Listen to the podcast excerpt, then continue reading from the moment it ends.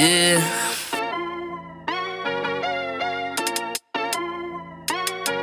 Yeah. Yeah, yeah, what you know about Bench Mob? Uh-huh. They're speaking the facts that you wanna hear. That rapper jersey, the vision is clear. Diamonds glisten like a chandelier. You know what I'm here for, like Marshawn Lynch. At clutch time, we do not flinch. Real brothers, we do not switch. Hit home runs with the right pitch. Who run the city? What to do when they hating on you? I feel like Kobe 2010. I taking the L, all I need is a win. Business is business, you know how they go. You playing the seats, now it's time to grow. Tune in now, gotta be in the know. Showtime, bitch, my about to blow. We know.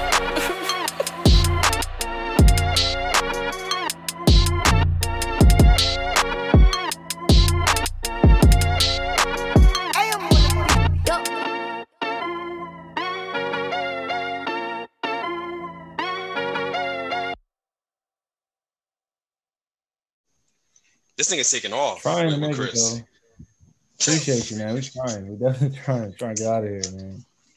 Because I, I, I didn't know what it was gonna look like when when you got started. I didn't know what it was gonna look like. I knew it was gonna yeah. be successful, obviously, because Chris Chris is really talented, right? And yeah. you're a go you're a go getter. I know you my whole life, right, bro? But like, yeah. what what does the day to day look like for you? Like working with Chris.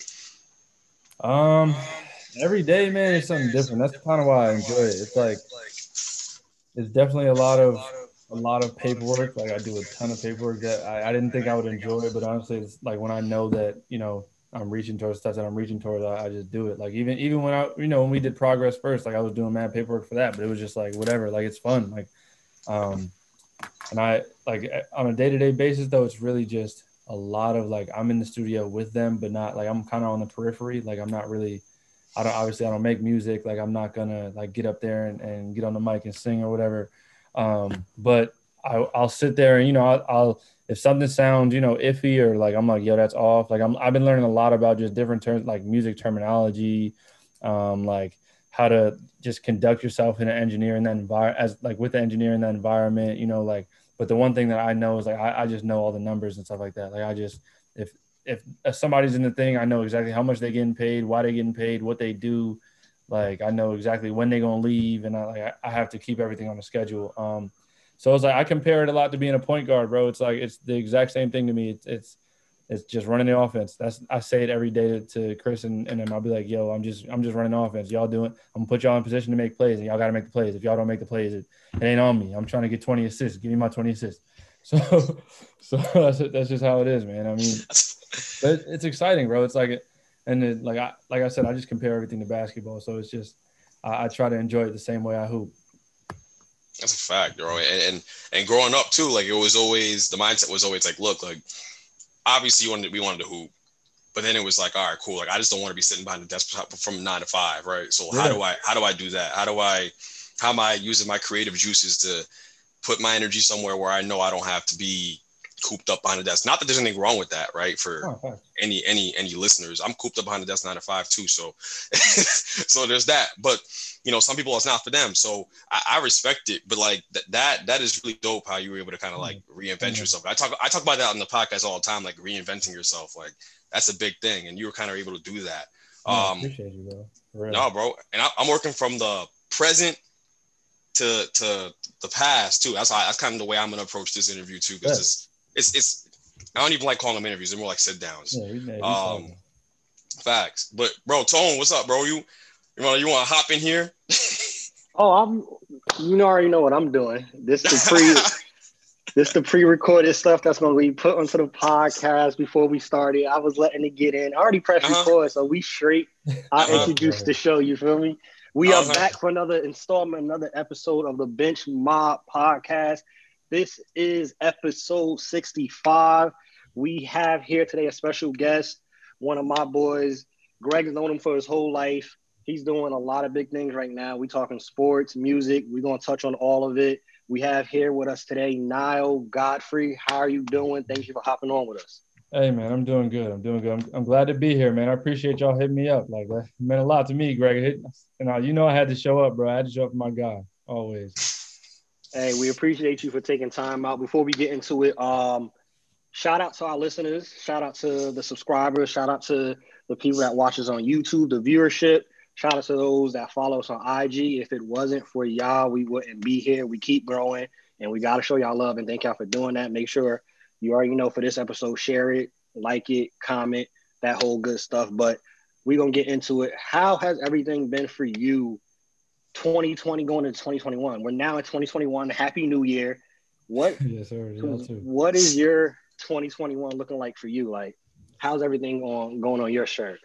Um, I mean, it's it's going good. We got a lot of stuff lined up for this year. Um, it's, it just, to, I mean, 2020 honestly just allowed us to, like, one of the blessings of COVID. Like, it was terrible time for a lot of people, obviously, including you know some people that myself and other people that I know. But um, it allowed me to really just take a step back from everything and just just kind of lock in. Um, I didn't really have as much time to to you know chase this as as as much as I did during COVID. Like I never got that that amount of time to just really sit down, be with Chris every day, um, and really just get get everything going. Um, but it, it, was definitely a blessing in disguise for us because we were we were thinking, you know, 2020, we're like, all right, yeah, we're just gonna, you know, try and get try and get on, you know, a tour or whatever that that past year. Like, let's just do what we can do this year. Let's really blow your name up. Um, and honestly, like uh, since since a lot of the bigger names didn't drop, like you didn't see a Drake drop, you didn't see a Cole, J Cole, a Kendrick.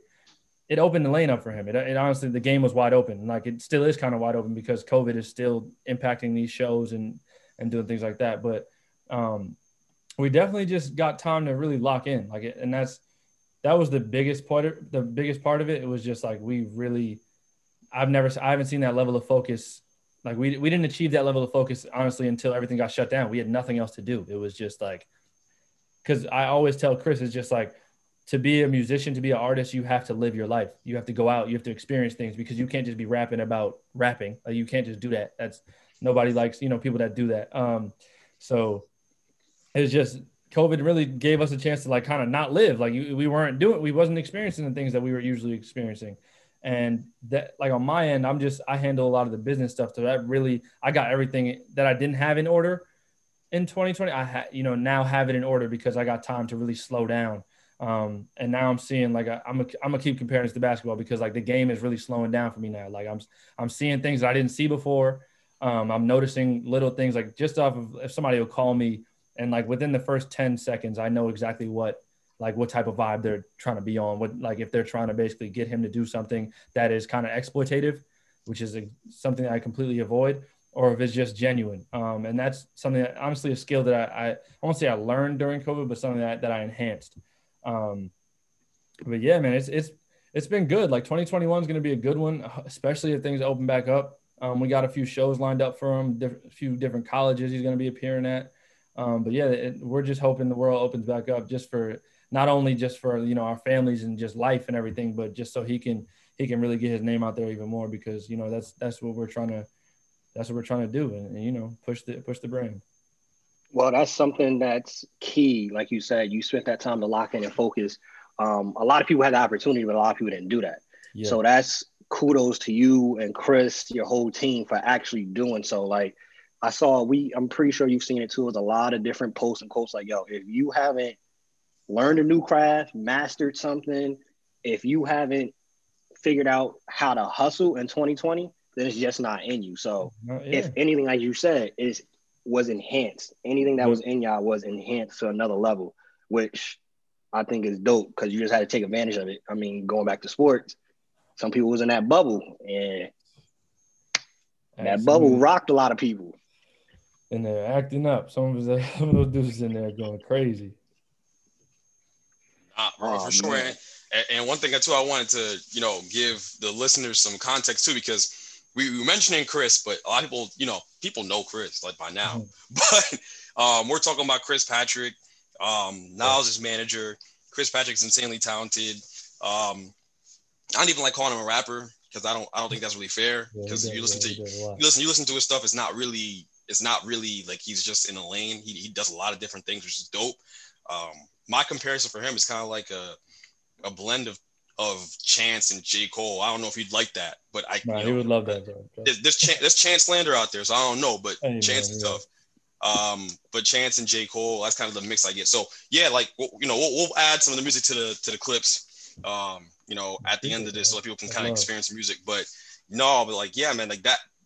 I talked about reinventing yourself earlier on, And a lot of people, you know, I want to get people the, the full picture. Like Mhm. you hooped, that was that was what it was. Like that's what you were doing, first, right? always. It's hooper first. Like that's what it was. So um let's let's let's go back here, right? I mean, take us back to when you fell in love with the game of basketball, right? Um and what that was like for you growing up. Um, man, it was. I mean, I fell in love like honestly as soon as I touched the rock. When I was just a, a kid, I was just man, I was just love to go out with my friends and hoop. Um, and honestly, like I, I was always hooping just to hoop. I didn't understand that like, in order to be good, you gotta do this. This has to be your thing. You know, you have to, and that's no. This, this dude, he going crazy. He going crazy. So somebody ran, somebody just ran the doorbell. He's tweaking. Um, but like I, I I didn't really peep that it, you know you needed that hard work you need that ethic you need that drive in you to really go hard and I honestly I big a, I give a you know big big credit in that to to who would you Greg like I going to the gym going to the YMCA and you Antonio like going to the gym going to the YMCA you feel me like going to do those things and seeing other people chase that seeing other people that love the game just as much as me and it was really working. Like I, I was like, all right, yo, I can't just be out here getting my butt kicked. Like this is that ain't that ain't how I'm gonna go. Like I'm way too competitive for that. So it was just getting the gym, and that was just um, and it was fun. Like that was that was the one thing overall. It was fun. I love to do it. Um, but I mean, like I've been through a lot with the game of hoops. Um, it, it's put me honestly where I am today. I would say um, honest, all the opportunities, a lot of the opportunities that have come in my life have come from basketball. Um, I'm a big proponent of like, don't let the game use you, use the game, and that's what and and that was imparted on me from a young age, and I just tried to do that to the best of my ability. Like even because there, there came a time where I had to realize, oh, I ain't going to the league. Like, um, but what was I gonna do, you know, outside of that to to you know, and and honestly, not even just outside of that because I still definitely like I love basketball. I want to be around it for my entire life. I never want to leave the game. Um, but just other things that you know enhance and and include my competitive drive as much as basketball did, um, and still does to this day. I was outside hooping earlier, um, but for the first time in a minute, Greg, I'm not as good as I used to be. I'm, I'm low key washed, um, but that's okay. I can still dunk and we good.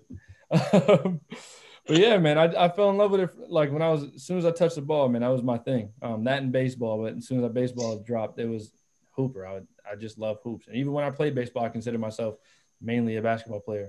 Um, but yeah, man, I just that's just how the game went for me. I just loved it. No man, I, I obviously know the story from, Yeah. from start to, start to finish because Oh my God, I. I I was there for all of it, really for for almost all, for all of it, man. So I mean, it, it's so crazy. We talk about you know playing basketball, playing competitively, going to the YMCA every single um, every day. It was every day. it was every day we were working out, and um, obviously Tone came to the picture too and was working with us and everything like that. So it's crazy how things come full circle. One thing I want to talk about too is your time specifically in high school playing high school basketball because there's a lot of high school hoopers that do listen to podcasts that do check out the clips and um, you know you went to Seton Hall Prep, right? Yep. Seton Hall Prep's a, a big time. It's a, it's a big time program. I think it classifies as a big time program, especially in the state. Definitely. Um, so what was your experience there? You know, what did you learn playing basketball at Seton Hall Prep?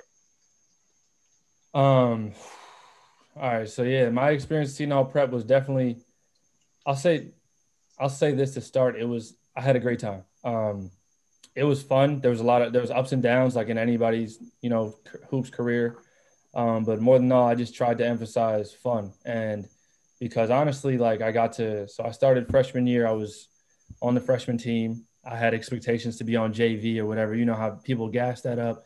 You gotta be on JV your freshman year. You don't. JV is JV. It's not varsity. They're both the same.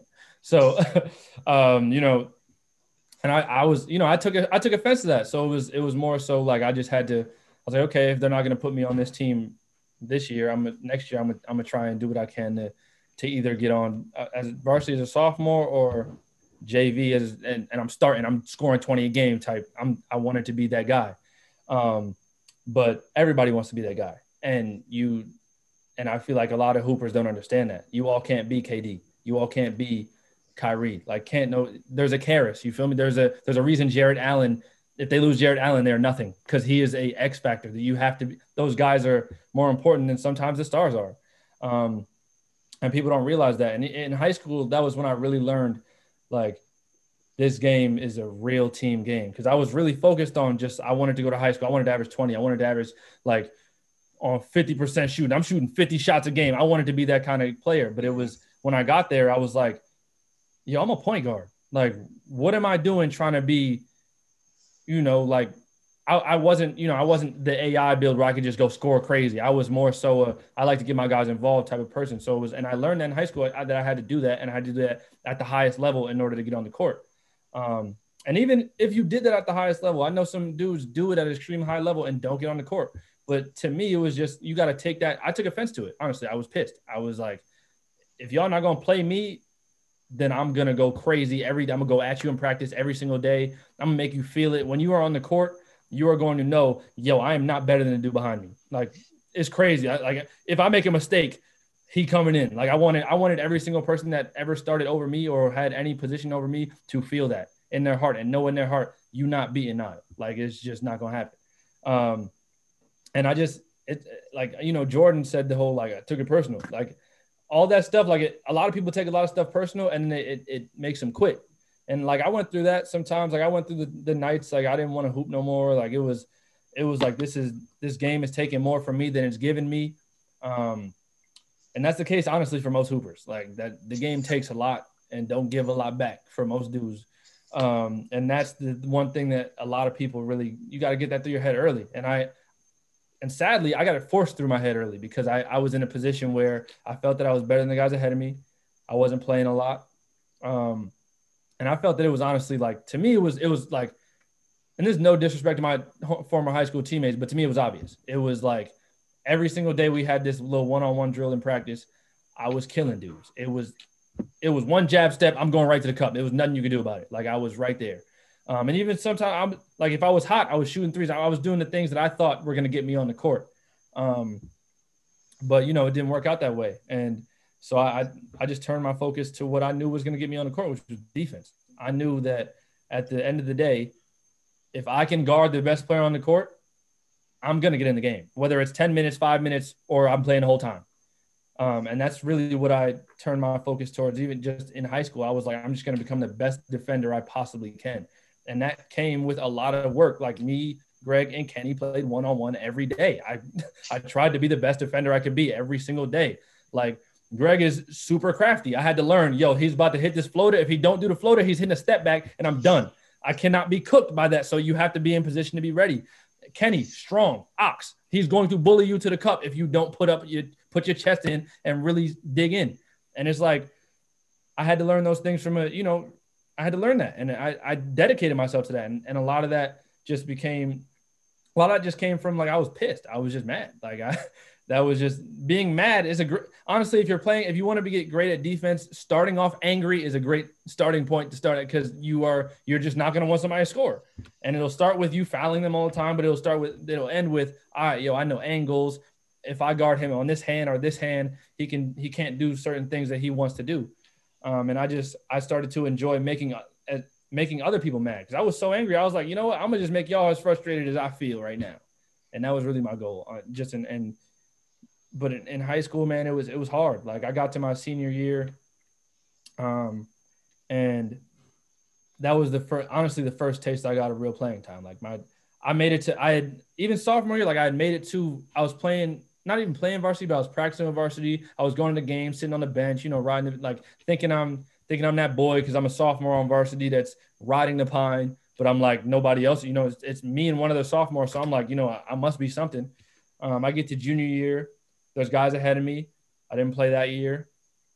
Um, and then senior year, I get to it, and I'm like, and by that time I quit baseball, so it's like I, I wanted to play in college.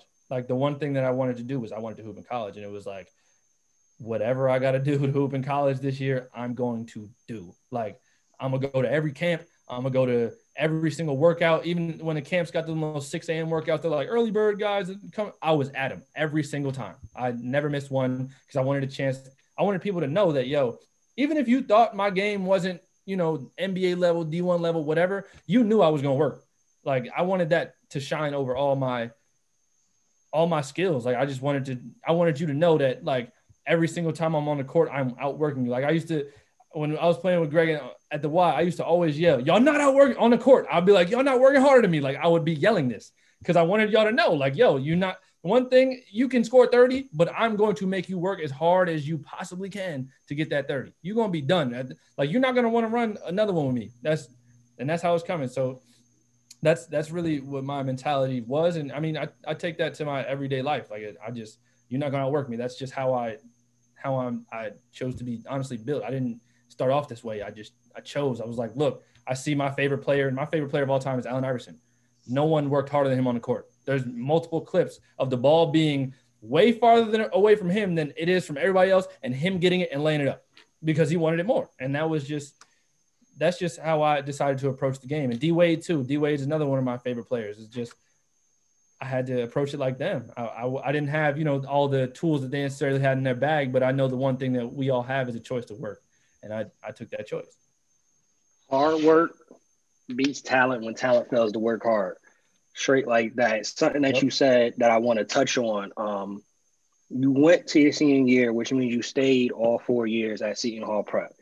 I'm sure mm-hmm. you see it. Greg sees it all the time. Being in the AAU circuit, kids transfer two days into freshman year when they're not playing. You decided to stay all four years.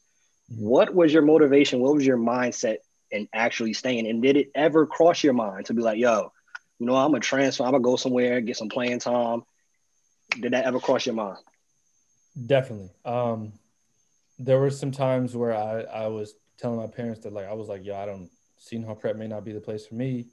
Um, maybe I should go somewhere else. Maybe these, this coach will see my talent. Like I had a few coaches, you know, trying to on the low be like, yo, you should come here, you'll play. Like, but it was honestly, I kind of had lost trust in coaching because it was like I same like eighth grade in Seton Hall Prep. Like I, I was told by a Seton Hall Prep JV coach my eighth grade year, yo, you're come here, like you're on JV for sure. You're gonna start, like you're gonna do all this. You're gonna be this. You have the potential to do this and that and third. And none of that came to fruition like none of it. Um, so I it, I had to learn the hard way, man. It was just like, you know, and just off the transfer thing, I I I wanted to transfer, but, but in the back of my head, I really really wanted to earn my keep at that school because it was I, I wanted to show people that like because I, I come from South Orange, so people were like, "Yo, why didn't you go to Columbia? Like, you ain't gonna play at Seton Hall Prep, blah blah blah." I heard all that talking in the back of my head and it stayed in the back of my head all the time. So it was like I wanted I wanted to prove everybody wrong. I wanted to play. Um, and I wanted to not only play, but play for Seton Hall Prep. Like I wanted to play for that institution. I wanted to show people that like they in the games at Keene and, and all these crazy showcases. I wanted to be the guy on the court wearing number 11. I wanted to start. I wanted to do all those things to show people like, yo, I, I did this. Like y'all told me I couldn't, and all I did was work and I did it. Um, I, it didn't work out, you know, the perfect, the picture perfect way that you always wanted to work out. Like I never even started a Seton prep. I started probably two games in my senior year. Um, but it was just, I just always had that in my head. I, I always wanted to, I always wanted to prove myself. Like that was one thing I will always do. If somebody's doubting me, I'm gonna go and do the thing that you doubt and I can't do. Like I'm a, I'm the type of dude like you won't. I'm gonna go do it right in front of your face just because you told me I couldn't. Um, and now like even even the even the reason I chose Seton prep was honestly, and I'm gonna I'm gonna call this dude out right now. Coach Fischetti at Columbia High School told me to my face in the eighth grade was like, "Yo, you're not. You want to go Seton Prep? You're not gonna make the baseball team or whatever." And I was playing so I was playing baseball at the time, and I was like, "Okay," and I made the team. And then I literally quit because I was like, "I got nothing else to prove in this sport." I told y'all that I was gonna do it. Like I, I played against Columbia that year in my freshman year in baseball struck out the whole team. I'm like I'm and I was there. I had a great day, and I was just like I, at the end of the game, like Shetty came up to me, good game, I didn't even shake his hand. And my coach got mad at me for that, but I was like, I'm not like, come on, dog. Like you, you know how it is between us. Like you, you told me to my face, I'm not here. And but but if I went to your school, I would have been on varsity. Like, come on, idiot. Like, that don't make, that make no sense. Um, but you know, that's I really just you know I I based a lot of my work on a lot. I just took a lot of stuff to personally. Like back then, I was taking a, a lot of stuff that things were said. I was taking it to my head. I was storing it in my head and every single day I went on the court, on the field, even went to school, I was like, I'm going to do everything that they said I couldn't do. Um, and I, man, I, I wanted all the, I wanted every single accolade that I could possibly get just to show people like, I didn't even want it. I didn't even want these things for the right reasons. Honestly, I didn't. Like I, I can know that now that I did not want these things for the right reasons, but I wanted them nonetheless. And I worked. I mean, I worked my butt off. So I, that's the one thing that um, I can take away from that whole process. You know, even since I didn't transfer, it you know, and things didn't work out the way that a lot of kids think that they'll work out if they transfer. Because a lot of kids think that I transfer is going to be easy. Like, no, it ain't. Because like that's not how it goes. Like these coaches will tell you one thing to your face, tell you, yo, you the you the greatest thing, you about to be the next James Harden. You they will tell you all of that and see you in practice that next day and tell you you suck. Like that's how it goes. If you don't understand that, you're not built to hoop. Like, and if you don't take that and really, you know, do something with that, if you're not going to work 10 times harder because this dude just told you you sucked, you shouldn't be there. Like, and that's how I, and I just always wanted to belong, man. Like, Seton Hall Prep was a place that people, it's, it was a powerhouse for hoops. Like, it still is like pretty good for hoops. And, and back then they had dudes, Dallas Anglin, like they had, you know, like um, Sterling Gibbs. Like I played with Temple Gibbs. Like that was my backcourt mate. So it was like I and even him, I was like, bro, I don't care. I'm about to kill you. Like that. That was my thing. I just a lot of kids will look. A lot of my teammates looked at him and was like, oh, he's you know he's the Gibbs. He's about to go D1. He's doing all this. And yes, he was a great player. Still is a great player.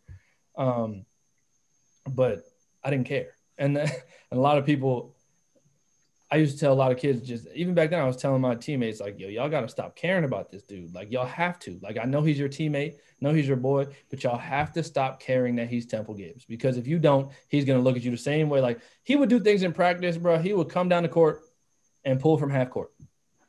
I saw him do it before LaMelo Ball. Like he would pull from half and like he would point like I seen him point at the line and be like I, you think I won't shoot from here? and pull it and make it. Like I I've seen him do things like that because he had the confidence in his head that couldn't nobody mess with him. So what do you think you could do if you had that same confidence? Um, and that's just you know what I tried to get. I mean, I learned a lot from that from that terrible. Like sometimes it was a terrible experience. Sometimes it's Seton Prep, but other times it was great.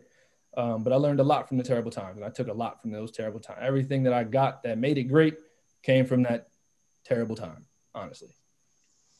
No, you were talking about um about wanting it for all the wrong reasons. And I'm thinking about it, and I'm like, yo, I think that's why we got along so well too. Outside of being obviously being you know best friends our whole lives, but like yeah. that's that, that's part of it though. I, I was I was the same way. I was wired the same way. Like I wanted it for all the wrong reasons growing up because it was just because people said I couldn't do it. Now I, I you and I love basketball, so I know exactly what you're talking about when you say that. But like it was just, the motivation at that time was, hey, I'm every time I get on the court, they don't think that I can I can I can kill motivation was all I'm gonna wrong, go out there, man. right? So I'm gonna go out there and I'm gonna kill them at all costs. And one yeah. thing I realized too is when that when that goes away and you finally get out of that headspace and you're having fun, that's when you really start getting better. That's when you really start to achieve yeah. whatever you can actually, whatever you think, whatever you whatever you having a hard time with when you were in the headspace of oh well you know I'm you know they said I couldn't do it like when you start having fun with it, I promise you the game gets 10 times easier. Everything slows down. you're not stressed out anymore. You're just playing the game you love to play, and it all clicks. Everything starts to happen out there. Yeah. And and a lot of things that the one thing that I, I don't think kids put enough stock into is your coach. Um, you got to have a relationship with your coach. Like you have to. It's it's there's because if you do, there's things that you can do on the court that you wouldn't necessarily be able to do if this person didn't know you, if this person didn't know you were putting in this work, if this person, you know, didn't just didn't have the same familiarity with you as he does with the person that's that's about to come in for you if you shoot this bad shot. Um, and I honestly didn't know that. I was I was one of those kids that was like, forget my coach. What's he gonna do? All he his only thing is to put me in the game. Just put me in the game and I'll do what I need to do. But you got to know that even if you don't like this person or whatever, fake it till you make it. Do something like do something because you have to you have to have a relationship with your coach. It's it's it's really really important because and and if you do they'll help you. Like even if it's even if it's not the greatest coach they'll help you in some way. And whether it's giving you the confidence that you may necessarily not deserve at that point but they're giving it to you um, or just you know giving you some good advice. Because I, I the one thing i didn't in high school especially i didn't take enough advantage of was the fact that my coaches were very knowledgeable about the game. Um, and it was because they weren't putting me in. So I was like, there's no way they could be knowledgeable about the game. because if they were, they put me in the game. Like that, that's how I thought about it. But at the end of the day, they know these, they know how they know how it goes. They know these X's and O's like the back of their hand. They study this. This is their See- literal jobs. Um, and you got You trust. all got teenagers running the Princeton offense. Those guys know basketball. Yeah, exactly. You know what I mean? Like, like those guys know basketball, and that, and that that's part of it too. You, you I coming up, going into Seton Hall prep, you were a guy who was gonna go get a bucket. That Yeah. was the game. That was the that was it, right? Like, and there you would you go to a school. That's the exact opposite of everything that you are. that's that's that's reality of it. Like it's a Yeah. system. We didn't know that at the time. We knew Yeah. nothing, right? There was, but they they really ran their program and still run their program to, like like a like a college program, like a like a I won't say NBA, but in the sense where like they're running a system and they got one guy who, all right, you're you're getting the shot. You're you're you take 20 shots, I'm good with it. Everybody else, you have a job. Yeah. Don't do anything else. And there were there were um moments even when the guy like when I was there, the guy was Temple. So Mhm. there were moments where coaches would our coaches would tell us, "Yo, we're gonna run this play, but we're gonna run this play to this exact point, and once we get here, TJ, kill this dude." Like it, it was it was like that, and you had to learn like that was. Seton Prep like the one thing I will give them credit for in terms it raised my basketball IQ like crazy. I had to learn things that I had no idea. Like when I was in eighth grade, like my, my middle school coaches, my middle school team, we were nuts. We won every single game. We ain't get we ain't run plays. Like we ain't run none of that. It was just go score and beat this team by 50. Like and press. That's like the one thing I knew was two two one press and how to play man defense. Other than that, uh, and and the and the motion offense that we all learned, the pass and screen away. Mhm, We all learned that, you know. um, but other than that, I knew nothing about you know the the ins and outs of the game. And Seton Hall Prep really, really taught me that because I I knew if I didn't know it, I was I was gonna get benched. I was like I did everything to you know play, and I like we we didn't have a playbook, but if there was one, I would have read it every day. Um, I used to like I would do stuff like I still have my notebook in the room. I would write down the plays when I got home from school instead of doing my homework. I was like, I'm just gonna write down these plays. I don't recommend that for you high school hoopers. Do do your homework first. But um, I was one. I just didn't. I was I, I was so locked in. I wanted to really show these people that I could do this. Um, and it took a while. Like I, if you don't come from that kind of system, if you don't come from running these plays, doing all this, it's a it's an adjustment. Like I'm a like Greg said, I'm an up and down type of player. I'm fast. I like to get up and get down. I like to do fast breaks. Um, and that's just wasn't Seton Hall Prep's at all style at all. It's to this oh. day they run it like I'll go to Seton Hall Prep game and I know the plays because Yep. they've been running the same offense for 20 years and these. I don't And to for and for context for all the listeners, Seton Hall by far has the deepest team in the state. They run their varsity team run at least 16 dudes out there on the bench. It's ridiculous. Like they got their freshmen sitting on the bench, and and they're dressed. They're dressed. So when you talk about talk about being there as a sophomore, it's a lot of that going on. It's a lot of they have. It's all posturing. They got a ton of that going on under, under the sideline, and I'm not sure what the logic is behind it. I don't. I don't get it. Frankly, I think it's kind of stupid. Like But- seven dudes have 16. Yeah, yeah. But I saw a lot of that. I saw that when Ruben played them, uh, when American Christian played them a couple years ago, or a year ago actually. Yeah, no, I was years I remember that. Yeah. Yeah, right. They had mad dudes on the bench. Yep. But man, like they run their system to a T. They run their defensive game plans to a T. There are a lot of things that you took from your experience there that helped you long term, and we couldn't see it. Yeah. We couldn't see it. I, you know, shout maybe your, your dad saw the value in it. Your No, dad definitely. obviously saw the value in it, right? Because as upset as he was, he He- kept yeah, kept you Yeah. grounded. You know, and he and he Um, kept me at Seton Hall Prep. Honestly, he, he didn't he didn't even want me to go Seton Prep in, out of high school, but I mean out of uh, I mean, out of middle school. But it was like once I once I took that just made that decision to go, um, he was like, "Yo, you're locked in. You you gonna do this? Like you're gonna," and and that's what that was a huge motivation for me was that my dad had my back. He was like, "Yo, let's let's just let's do this. Let's ride this out. Let's really you know just work as hard as you can. If it works out, it works out. If it doesn't, it doesn't." And at that point, we're all like, you know, everything is optimism. So it's like I just it's gonna work out. There is no if it doesn't. Um, but you end up working so hard that you work yourself into an opportunity that you couldn't even imagine, and that's what I, hmm yeah. and and the opportunity you couldn't imagine. What I, I think, anyways, was AAU. I feel like it, it clicked right there because being in the AAU circuit now, I've gotten to see how important that is, which is something I didn't realize Yeah.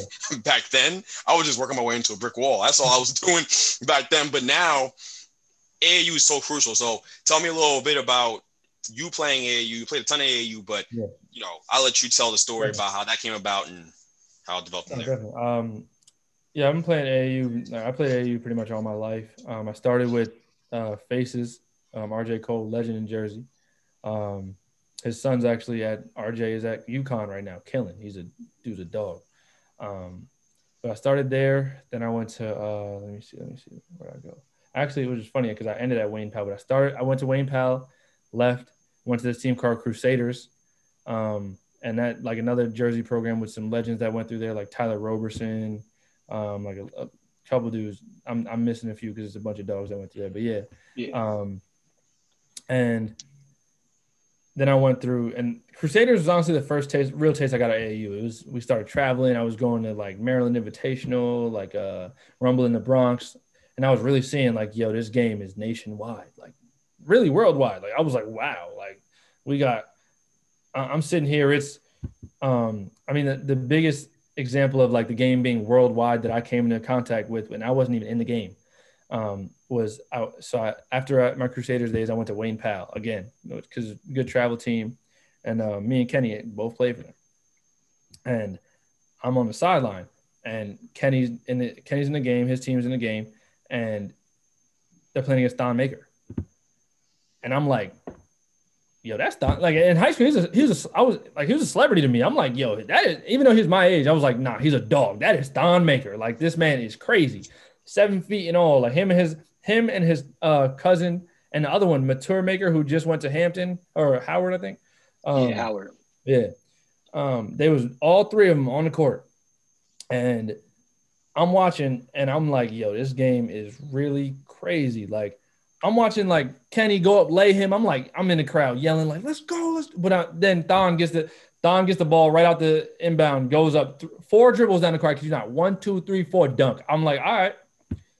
Yeah, I see what I see what we working with. I see what you know the talent I'm working against. Clearly is is ridiculous. Then they had this one guard, and I don't I don't know where he is, but he must be a division one, must have been a division one player. Six two, this man, I saw him get a steal, take like one dribble, windmill it. I'm like, I wasn't even like at, at this point in my career, I was, I think I caught my first dunk at the YMCA. I'm like, you know, two hand. I'm like, yeah, I got this. You know, he, I seen a windmill. I'm like, what is going on? Like, yeah, yo, what, what do I have? And this team was from Canada, so I'm like, yo, what do I have to do? You know, to to get to that level. But it was honestly, it was a lot of the stuff was like, ain't nothing you could do to get to Thon Maker's height. So, um, so I mean, that was the you know the AAU circuit was a, a big wake up call for me, especially when I, as I got older, I, I started to see the talent that was you know I was up against. I was like, I think every I played against Tyler Dorsey like twice. I mean, once every other weekend. Like, and he's a dude that's in the league now. Like, there's a bunch of dudes that I came with, like Bam out of Adebayo. I played against him. Like, there's dudes that I can't, and I didn't even know who he was until now. He's on my favorite team, and like I'm a Heat fan, so now he's on my like now he's one of the guys, and um, guys just like that. You know, it. I, I took the, I took those opportunities for granted, honestly, um, because I'm part of it was me not knowing, you know, what these kids would be, and honestly, part of it was me not caring. Um, but AAU got got me to see how tough these dudes really are. Like one one uh, story I always tell, two stories. I'm gonna tell two of them that both ended up me with me getting embarrassed. I'm in a I'm in a game, and um, I'm playing against Jalen Brunson, and I had known who he was because my teammates were kind of just like, "Yo, it's Jalen Brunson," blah blah, and I'm like, "All right, whatever." Like, and I had to guard him, so I'm like, "Yo, y'all cannot be talking this to me right now because like I have to go guard this kid." Um, and I did a pretty good job, honestly. Like I don't know how much he scored, but he didn't score that much. Um, but I'll give it to him. He got one thing on me. He so we're and I used to never box out. Box out, please, yo. If I'm if I can impart one thing on you as a guard, as if people listening, box out. It will you will get boards. You will catch the ball. You can go on fast breaks. You can do a lot with boxing out. And best part, your coach will not yell at you. Box out. It's really simple. Um, but one thing I did not do was box out. Um, I would just I was a jumper. I was like I could jump high, so I was gonna go up there with anybody. Not Jalen Brunson though. I go do the same thing. He shoots the three. This is his own shot. Dude's ridiculous. He shot a three, knew it was off. I go, he like he yells off, so I'm I turn immediately. I'm going to get the ball. I go jump. He puts it back. on my head. I was like, yo, what is going on? Like, like my coach was like, and my coaches looked at me laughing, like, this is what you get for not boxing out. Like, and that's a fact. But I I never forget it. I saw this I look up, his knee is right there. I'm like, oh, all right, that's tough. Now you you got that, and, and then I peep, it's 40 scouts in it in the stands. I'm like, you know, clearly they're here for him. um, and Jay Wright was one of this, those dudes, and he ended up going to Villanova. So it was like, you know, I I learned from a from that point on, box out. And the other thing that I learned was just this game is you really got to be one of them ones. You, and if you're not, you got to work harder than them. Um, because Jalen Brunson, a dude like that, he probably had put up like hundred shots after the game, just on or was doing push-ups or something extra that a lot of kids don't do. He clearly did because to get where he is now, he's only six one. He's not this big presence or nothing like that. He's just very skilled and very good at what he does. And he's a and the one thing he does better than most people that I know, even in the NBA, is play his role. That dude is like if Luka has the ball or Luka doesn't have the ball, Jalen gonna get him the ball. Like, or if Luka is out and they need somebody to run the offense, Jalen is running the offense. He's going to get the ball to Kristaps. He's going to get the ball to Max Kleber. He's going to get the ball to all these other dudes because if he doesn't, he has no value. And a lot of people got to understand you ain't, like I said earlier, you ain't you ain't always the guy. And there's not two Lucas, Like, and there never will be. Let me say that. It's a one and one player. He's nasty. But yeah. Um, but yeah, I mean, the, the AAU circuit was crazy, man. It was crazy. Quick question for, for our listeners. So you got all this IQ. You learned so much at Seton Hall Prep. You had the AAU experience playing against, obviously, you didn't know this now, but now NBA players. Mm-hmm. Did you end up playing college ball? Did you have that opportunity? What was that process like for you? Yeah, so so I ended up playing college basketball, D three college ball at Oberlin, um, in Ohio, um, and it's, I mean, I, I loved every second of it. Honestly, it was a lot of stress, but I loved the game. It was that was that was really when I. I was just grateful, man. Like I, I didn't think, especially coming from where I came from a Seton Hall prep, I didn't play much. Um, it wasn't like when scouts came to the games, they were looking at me um, and when they did, like my coach, like one time my coach literally benched me when a scout was in the in the gym for me, but it was like I ain't gonna talk about that. Oh, okay. Happened to me too. Happened to me too. Life crazy, man. These, these coaches nuts. Um, but yeah, that when when I went to Oberlin, it was I used it as a reset. I was far from everybody. I was in Ohio. I didn't know. I had never been to Ohio prior to that. Um, I was in the sticks, man. It's just, you know, there's nothing out there except farms and basketball courts. And I was like, I'm gonna take advantage of this. I, I just chose to to really lock in. And I, I found I found a a new love because I kind of I kind of like going into my freshman year of college, I was like I was in and out of just loving the work. I was working hard, but I was in and out of loving working hard. Um, and that was when I once I got there, I I really fell in love with working hard. Like I I really started loving the process. I started to love like noticing, yo, my right hand is getting better. I can just go right now. Like I don't have to. I'm a lefty, so I was like, yo, I can I can just I don't have to. If this dude cuts off my left, I'm gonna just kill him, give him 30 with my right hand. That's fine. Um, and I just those little things I started to love seeing. Like, yo, my jumper's getting smoother. Yo, my jumper's getting quicker. Yo, I can do a step back three on you know off this off a, uh, a pick and roll. Like, oh, I can do this read. I just started to really love those things. Um, and that's I feel like that's those are the best players. When you fell once you fall in love with the work, the dudes that love the work are always the best guys. Um, there's there's even no matter how naturally gifted you are, if you don't fall in love with the process, it's it's hard to be great. It's really hard. And I learned to fall in love with the process there because just because I noticed, and honestly, it took me seeing a lot of dudes around me like they. I noticed like yo, this dude loves lifting weights. Like, yo, this dude loved getting on the gun. I was like, why can't I do that? And so the gun became my best friend. Um, like I've like we have like school records for the gun or whatever. Like I was in that gun on that gun every single day, shooting a thousand plus shots in the morning. Then I would go to I would shoot them in the morning go to practice in the morning, come back, go to class, go back to the gym, shoot a thousand more shots, practice again, go back to the gun, shoot a thousand more shots. So I was putting up, like at a time, there was a time where I was literally putting up like a couple thousand shots a day. And and that's not including like we got a lot of a lot of skill work in in practice. We had a lot of mandatory workouts, and I was going all those as well. But I just really started to fall in love with getting better. I was like, I want to see how good I can get at this game, um, and it, it, that became my new challenge as opposed to you know that was kind of when I got out of the I'm going to prove this person wrong more into the like, yo, I want to see how good I can get. Like if if I got this good in high school, there's no telling where I could go right now with this with this game, and that's that's just how I, I mean that's that's how my approach changed going into college, um, and that's it. I got I was blessed enough to do it. Like I was, I didn't at the time I was pissed that it wasn't D1. I definitely was just because I thought I deserved that. Um, but I learned to really appreciate the fact that if you look at statistics, 1% of all college hoopers going to play basketball, college ball. I mean, 1% of all high school hoopers going to play college ball. And I was happy to be in that 1%. I was just grateful. I was happy every single opportunity because um, I've known dudes that were better than me. They got hurt and lost their chance. Um, so I wanted to to do everything in my power to make sure I took advantage of the fact that yo, I'm I'm out in Ohio. There's no distractions.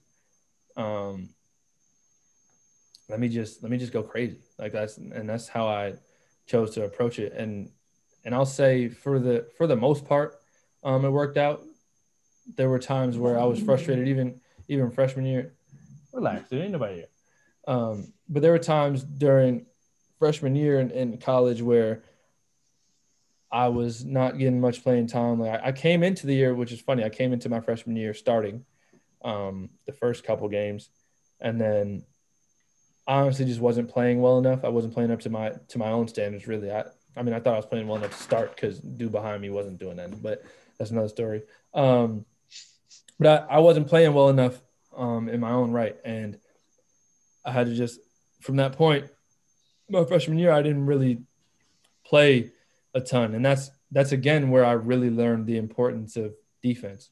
And coaches will tell you, which is funny, like a lot of kids don't listen. Coaches will literally say, "Yo, if you play defense, you're going to play," and a lot of kids don't listen because they want to be, you know, they want to be him, they want to be that guy. Um, but there is nothing wrong with being a first team all conference defender. I will tell you that with first hand experience. There is nothing wrong with it. Um, because you get the same accolades and your team starts to realize that, yeah, we need this dude just as much as we need the star. Because if he ain't locking up the other team star, we done. Um, and I, you know, that's that's really where the work came in again. Like I, I'm probably the only dude in America that would go to the gym in my free time. And like at D3 basketball, I was probably the only dude going in on my free time and doing defensive slides. Like I would just sit there and do 30 minutes of defensive slides. I wanted to be the most conditioned. I wanted to be, I wanted it to, again, I wanted to know that, I wanted everybody to know you're not outworking me. Like, there's not a chance, regardless of if you hit me with a great move, because that happens. If you're a great defender, you get hit with great moves all the time. You're going to get hit up. You're going to get dunked on. You're going to get all those bad things that are embarrassing. You, somebody's going to make you fall, all that. Um, but it's about who gets back up and who's going to outwork you at the end, who's going to outwork who at the end of the day. And I, I knew that. Um, I, and I, I learned that from really just just playing the game and seeing seeing different people where, where, wherever it was at the YMCA, which is honestly I give my most credit just to my most of my basketball development to that time at the YMCA because um, that was really where I learned to like that dog mentality. Like, yo, I'm just gonna come out here and try to kill everyone, and everybody. And I, and I knew the people across from me, Tonio, you, Greg, I knew y'all was gonna try and kill me. So I was like, I can't be out here drowning. Like, and that's where I that's really where I, you know, I I learned that and I took that like I'm like, all right, yo, I'm just gonna take this to everywhere I go now because if same rules apply, man, basketball is basketball. I'll always say that. D3, D1, NAIA, basketball is basketball. Um, and a lot of people don't understand that. Like I like I said, I played against Bam and Jalen Brunson. The best player I ever played against was in D3. Um, and his name was Marcus Dempsey there's not a there's not a dude that I ever played against that I think is better than him.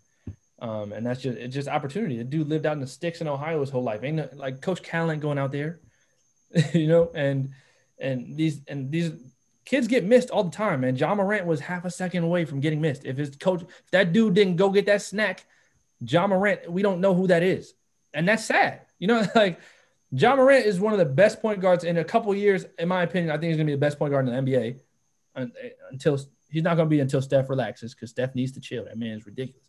Um, but but Ja is, is, one of those dudes, man. And, and if he didn't, if that dude didn't, like I said, if he didn't go get that snack, man, we wouldn't know who Ja Morant is. And that's just a sad reality that we face. So, I, and that's one thing again that led me to taking it, not taking the opportunity for granted. I was like, regardless of whether I'm in Ohio or California, I'm playing college basketball. I was super thankful. I was super grateful for it. Greg knows I didn't want to go at, to Oberlin at a certain point. I was like, F this, this is D3. I ain't, I'm better than this, blah, blah. But it was like, I had to learn to, to take it seriously, man. I had to learn to, and you learn quick because when a D3 dude kicks your butt, you, you like, yo, that D3 dude just kicked my butt. like you, and you learn it quick. And if you don't like getting your butt kicked, like most people don't, you'll you'll learn to really change that quick. You'll learn to change that mentality real fast. And especially when you see dudes like Duncan Robinson, who I literally had a scrimmage against in in my freshman year of Division three, you see, and first off, he didn't belong at D three to start off. Let me just say that dude was six seven and he could he could shoot. I'm saying like what? Like, it, it was, shooter. Who missed who missed him? I, yeah, and that that confuses me to this day. I don't know people. who missed him. Um, his freshman year, he got D3 player of the year. That is the only time that's ever happened. I've I personally He was an anomaly. People people hear that yeah. story and they go they, they it's like it's like a um it's like a battle cry for them. They're like, yo, you see they missed him. Nah, bro, like it was always crazy with him. He was always a really great yeah. player. It was just like he, they just missed him. He's not really like the Ja story. Like Ja got significantly no. better once he got to college. Yeah. Duncan was just as good as he was at Michigan his freshman year at D3. He was very, very good. He knew how to, like, I've never seen a dude manipulate an off the ball screen the way Duncan Robinson used to, and still does to this day, manipulate an off the ball screen. And the fact, and the reason he could do that is because he has so much range. Like, I used to see the one thing I was super impressed when I played against him is the fact that he would come off screens honestly looking to drive because he was six seven. So it was like I can just lay you at all times. I'm the tallest dude on the court, almost the tallest dude on the court. Um, but at this, but if I so I'm gonna do that the first two times. And then you're gonna think I'm driving for the rest of the game and I'm pulling and I'm getting 30 because I'm gonna just keep shooting. And then when you all right, cool, you know I'm shooting. I'm six seven. I'm gonna just shoot it over you. Like and and I've never seen somebody really t- as a especially at that young. I was 18 at the time, and he was 18 as well. I've never seen somebody that looked like that. That was like, yo, like this this kid is is is really out here running the plays, but getting these buckets that his no way his coach is designing for him. Like there's no like this kid just knows how to do it. Um and like that that led me to I was like, yo, I can shoot too. So I was like, all right, I'm just gonna and I took that chance, that little scrimmage that we had. It wasn't even like an official college scrimmage. It was like some like weird league in Ohio that I was in my um going into my freshman year. But I just learned to, you know, really um, lock in on the film. Like I just, I decided from that point on, I was like, this kid must do something that I don't know because he's out here kicking my butt off of a off the ball screen. I'm usually very good at getting through these, but he is he's killing. And I just took and I realized I was like, all right, let me just see who this kid is. I googled him. His name was Duncan Robinson. I watched hella film on him his freshman year. Then his sophomore year at Michigan, I was watching even more film on him because I just wanted to learn how to manipulate these. And even at his sophomore year at Michigan, he wasn't really playing that much. But um, then, then they realized this kid is the best shooter, one of the best shooters in the world, and you can't sit a shooter that shoots like that. You cannot, regardless of whether he's a defensive liability or whatever. You can't sit him. Mm-hmm. Um, Something I want to touch on. You mentioned right. You yeah. mentioned defense. I don't know if you saw the Draymond interview, and they asked him like, "Why isn't defense viewed as sexy?" And his response basically was, people don't know basketball. Of course, he used some expertise within there, yeah, but sure. he was like, people don't know basketball. What do you think can be done for like the younger players to understand the importance of defense? Because I think it's safe to say we've all been there. We're growing up. It was glorified and it was made to be seen. Only people that get notoriety, only people that get scholarships are people that get buckets. Yeah and it's not valued, especially growing up, of playing defense. As you mentioned, you going into freshman year, everybody trying to be Sterling, everybody trying to be Dallas England, everybody trying to be Brevin Knight. Yep. What do you think could be done in your opinion for somebody that actually played defense and understands how valuable it is? What do you think could be done like for the younger generation for them to really understand that? It's hard because the game has changed so much. Um, like when we were coming up, we saw dudes like Kobe, AI. Like AI was one of the greatest point guard defenders of all time. Kobe is one of the greatest two way players to ever play the game. Um, LeBron James, the dude is was a still is a menace defensively. Um, and we saw guys like that on D Wade, same thing. We saw guys like that on a consistent basis. We saw a lot more guys really sit there and lock in, and and they kind of, I don't say I won't say they made it sexy, but they made it more appealing to you know to watch a defensive game. But now, man, the pace is so high in basketball, and and the the types of shots that dudes are searching for, um, what different coaches value. Like for example, there there was in like saying 2006, for example, every single power forward on every single team was a great defender. Every single one. Now every single power forward is a shooter. And he probably don't play D. And like, and it, that's just how the game evolves. And I feel like what the one thing that can be done though is I feel like it has to be an emphasis from a from a young age on these these coaches, these um, scouts, even like you got to recognize defense.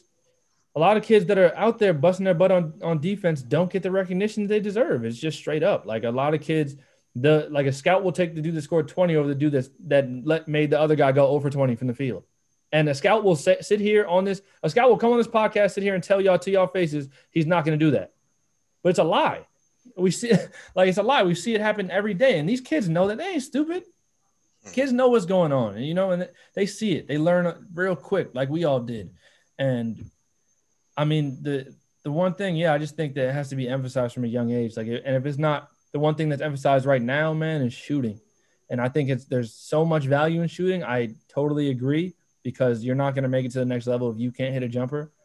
Um, but at the same time, you have to have to have to work on your defense because it's the difference between you playing zero minutes and honestly you playing 25 like my my college coach will tell you right now i played so my senior year i played out of the 40 minutes in a game i played 37 i played defense like i just played defense i didn't do any like i would score i would come out out of the game i would have more steals than points i didn't care like i was like because the other dude across from me did not score I made sure that this first team all conference selection that averages 24 went zero for 19.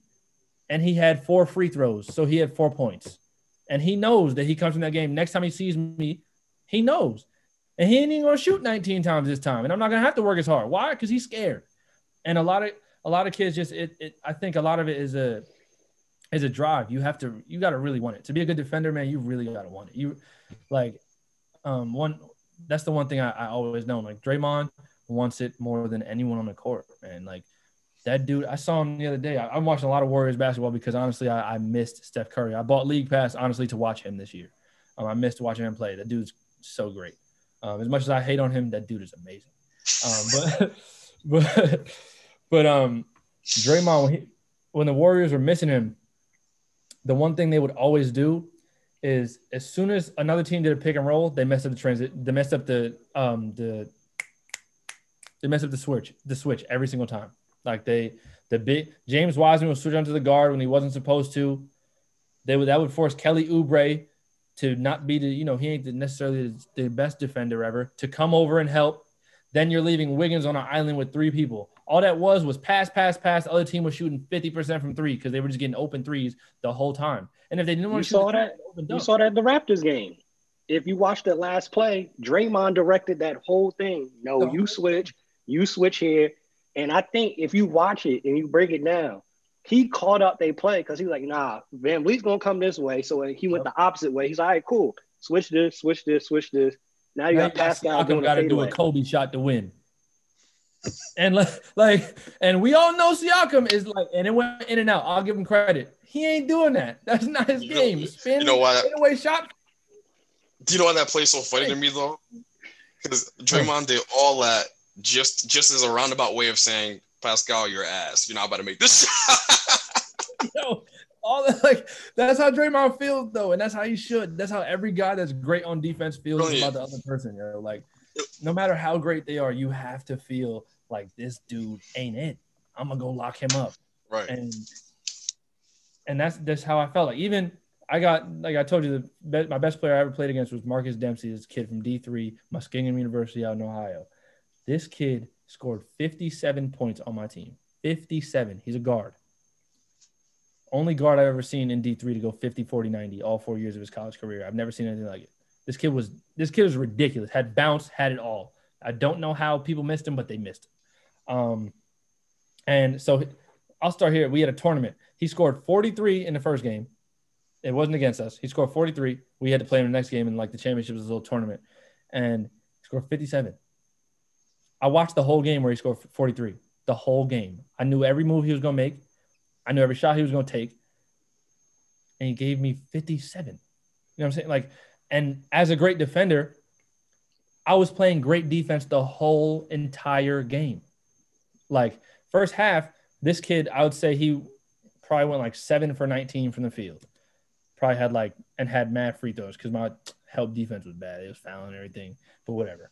Um, so he, he had like probably 20 at the half. So I'm like, all right, yo, I'm about to just, and but it was the hard. He had 19, shot, 19 shots for 20 points is not good. You know what I'm saying? So I was doing a great job defensively. My coaches were even recognizing. They were like, yo, stay on him. Next, uh, next uh, half goes. I start off. He's 0 for 7. I start locking him. I, I'm really getting in his head. I come out the game because um, the one thing that he was very good at, man, he was the little Kobe pump fake get into you. He was so good at that. He got me for three fouls, and I had to come out for a little bit.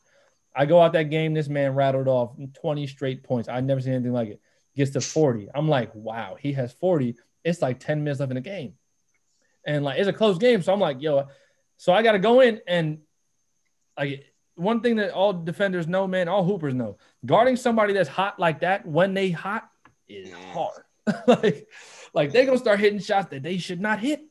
The mm-hmm. shots that they don't work on. They gonna hit him because they hot. They feeling in the zone, man. And like, I kid you not, this dude did like the you know that little James Harden double step back. Mhm. I watched unlimited film on this man. I've seen every game of his. He never did that once. He hit me with that so crazy, boop, boop, cash. I'm like, wow. And then the next play down the court, I get a steal. I'm laying it. I'm like, all right, cool. We here, we here, we here. I'll never forget this sequence. He goes between, between, rises right in my grill. Boom, and one three. I'm like, all right, you're you're one of them boys, clearly, because that and you just gotta recognize, you know that, that- But I was that's great defense. And at the end of the game, you know, he had, we won, um, which was good, but he had 57. Um, at the end of the game, it's just, you know, those those dudes that even if he gives you 57, he knows how hard he had to work for that 57. He shot like 48 shots or some ridiculous amount of shots like that. Um, but it was, I mean, it's effort. Like you can't give up. A lot of dudes would give up when a dude, like a lot of people say, like, if he scores 30 on me, I'm gonna feel this type of way. And eh, if you don't just get, if you don't just sit down and play some defense, like, because that's the only thing you can do. Other, otherwise, man, you you done. That dude, because if he get in your head, it's over. And that's that's one thing that boy Wardell, Stephen Curry, the third, does better than anyone is he will get in the defender's head and have the defender thinking about his second quarter that I cannot guard this man. And that, and if, if you thinking that as a defender, it's over. But yeah, I mean, back to that. I mean, you, you gotta kids gotta appreciate Draymond more. They gotta you gotta appreciate the even like a guy like Siakam, like earned his keep. The reason he's able to score 25 now is because he came up being a lockup defender. And to this day, he's a great defender. He can guard one through five. That's rare. Like even one dude I, I, I was really high on when he was coming out of college, Jayson Tatum. He didn't have no defensive ability. Now Brad Stevens is making sure Jayson Tatum sits down and guards for four quarters of every game. And the Celtics are going to get much better because of it, especially when they get Kemba back. Because now they have a guard that can score, they have two wings that can score, and all both their wings now play defense. So that just makes people better, man. I mean, as we as the game um, evolves and continues to evolve, I feel like it's going to kind of be even harder to emphasize defense, just because you see Luka Doncic. Luka don't play no D. The worst defender I've ever seen in my life, um, besides Trae Young. Trae Young is probably worse, That was the but. Luka is bad on defense. Like And when I say bad, I mean you're not putting in any effort bad. Like Luka will have 30, 10, and 10, which is beautiful, but his matchup's getting 30 every time. There's not a time where his matchup's not killing him. Like teams hunt for him on defense. If you want to know, and that's how I always say it, man. Like, forget making it sexy. If you want to be, do you want to be the guy getting hunted on on defense? No, nobody wants to be that guy.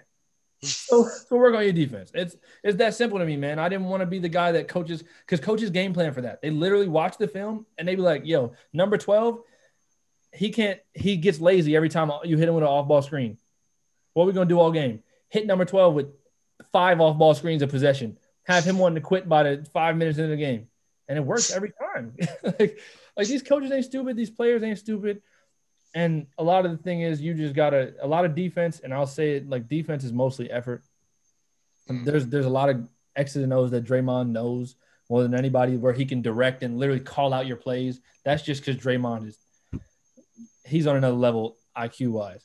Um, but I mean, just don't you don't want to get hunted, man. Nobody likes that feeling. Nobody likes the feeling because the crowd is gonna make you feel it even in the, in the bubble now, ain't no crowds. They got that artificial noise going. Ooh, uh, like kill him. You know, they, they got it going crazy. And I, I never wanted to be the guy getting ooh that that that was not me, man. I I refused, and I feel like that's what these kids got to do, man. It's it's a competitive drive. Defense is defense is the more competitive part of the game, and if you really are that competitive dog that these kids are saying they are, man, you're going to lock down on defense. And even if you, a lot of the kids, you know, you may not have this quickness or this speed, but you can learn angles. You can learn the fact that, yo, this, you can learn the other person's tendencies. Yo, he likes to go right. Yo, he likes to go left. He likes to take step backs. You can learn those things. You don't have to be fast.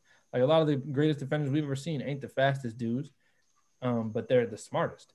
Like Draymond is, a lot of people will say, other than his defense, he he ain't it as a hooper. Like a lot of people will say it. Like he's not gonna give you.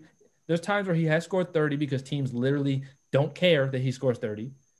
Um, but other than that, man, it, Draymond is a straight defensive guy, and teams know that. Teams scout for that, and Draymond knows he ain't the best scorer.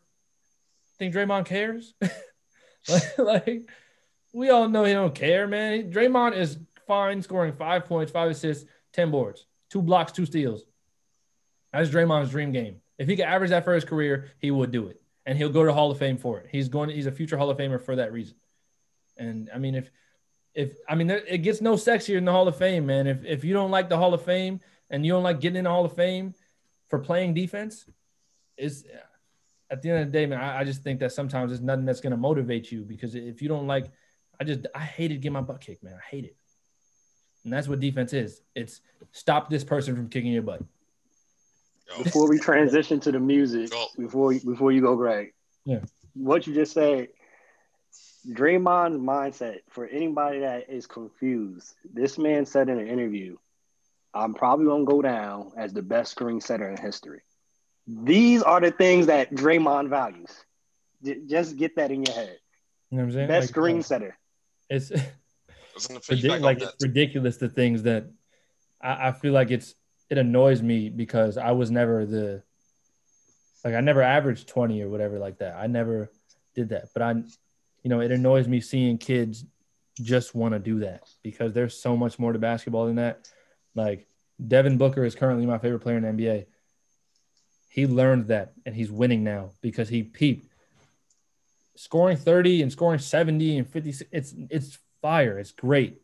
I get accolades for it.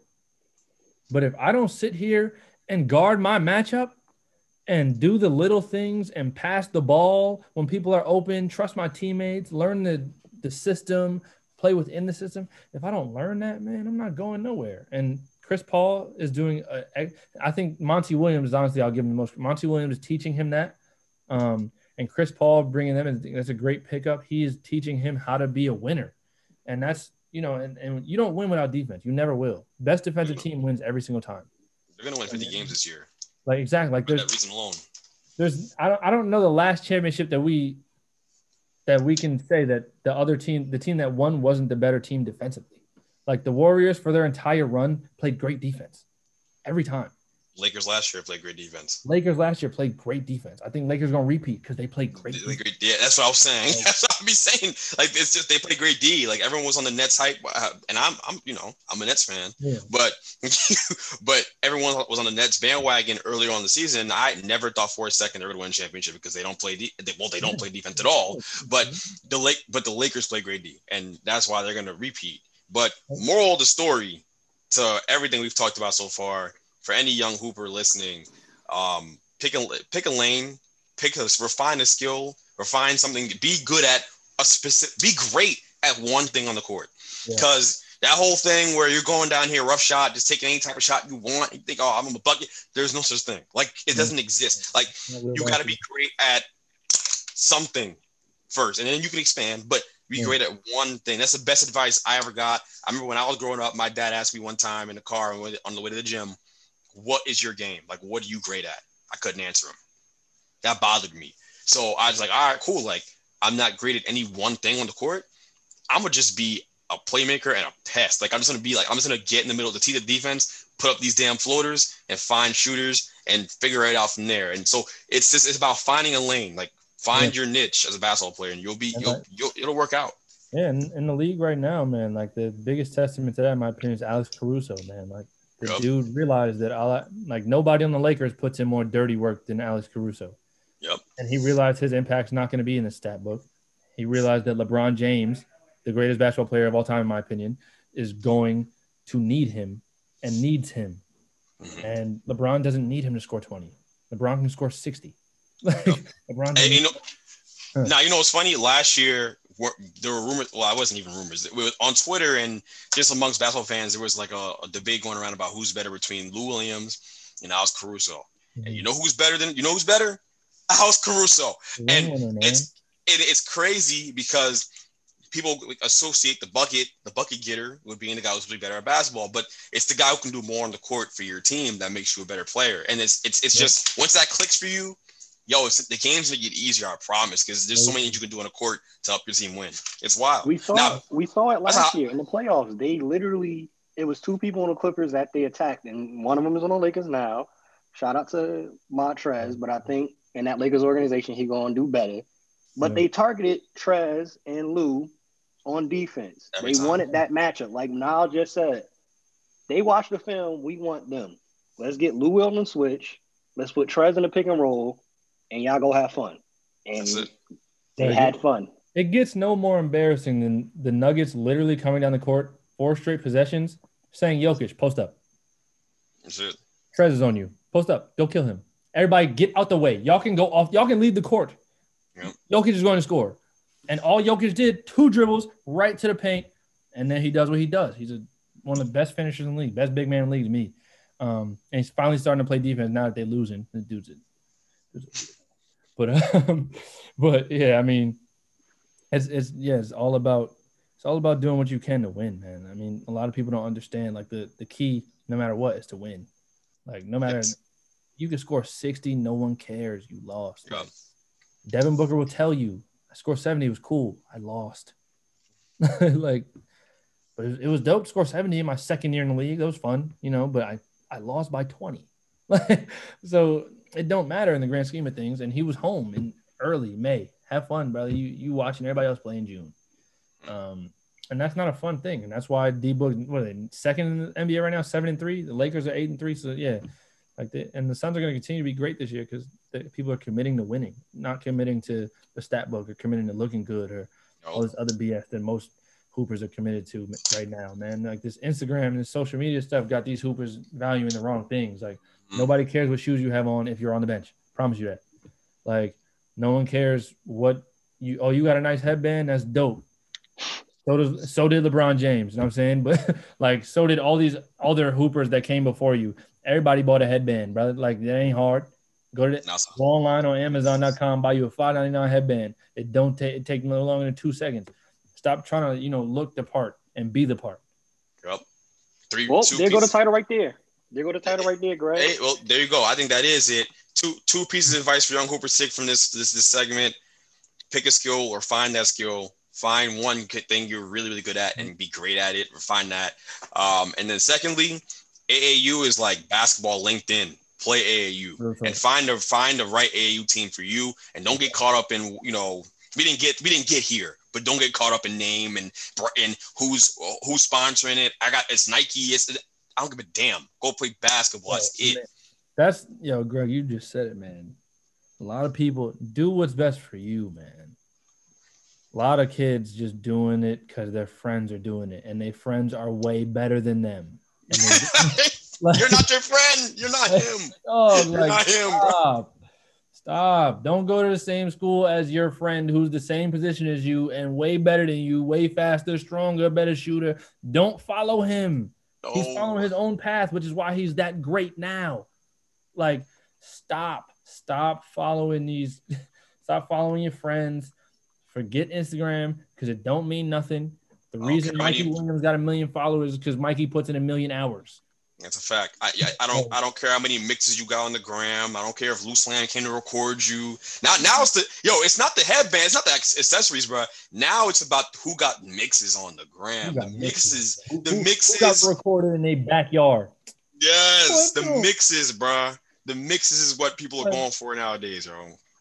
I didn't yo. see and and Hoopers, no man. I watch a mix for two seconds to know you booty. I don't have to watch it for longer than that. I see I see your footwork off one time, and I'm like, he's get him out of here, please. Yep, yep. You watch him in real life. You watch him in a real game. It's like, yo, you, it, that mix was yo. just all of it was was was cap. All of it. You Nothing was real. It, that I, whole mix. The only reason why, and I know we're getting on tangent, but the only reason why I dropped that mix on my page, shout out Players Bowl. He, he does great That's work. Fire. Yeah, that makes fun. The only reason why I did it is because the kids on Unity Legend was disrespecting. And I had to show him. I was like, "Yo, listen. If I get on the court with you, know. it's not gonna be sweet, bro. I put a lot of pain in this. I put a lot of pain in this. Like, oh, you don't, you don't know, bro. it, will it'll get crazy. Y'all are kids. It's gonna get crazy. So, in, in all seriousness, like, it, it's too much. It's too much of a part of the game, and I see too many kids now that I'm with Unity as much trying to stray away from what they do great. Like, yo, you are a shooter. Like, mm. shoot the pill and play D. That's it. You feel me? Like, there's no reason you don't have to be a. You're not Steph Curry. You're not. You're never gonna be that. Shoot the ball. You know, like, yeah. no, no, bro. We can do this all day. Well, you know the vibes. This will be on all streaming platforms. Check it out. Link, subscribe, post it, share it. All of those good things.